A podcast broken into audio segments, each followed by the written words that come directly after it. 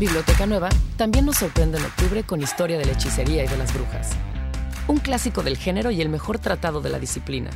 Historia de la Hechicería y las Brujas vuelve para quedarse otros 50 años más. Se trata de un clásico en su género que se había descatalogado a pesar de mantener tanta vigencia. Este libro nos presenta a hechiceros y brujas de todas las latitudes y épocas, pero también de su impacto en las sociedades donde se han manifestado. Aborda el tema desde una doble perspectiva, histórica y psicológica, y lo apuntala con una lúcida reflexión sobre su potencial para condicionar todas las tramas políticas. Esta obra anticipa muchos de los temas y perspectivas del feminismo contemporáneo y de los estudios culturales de las últimas dos o tres décadas.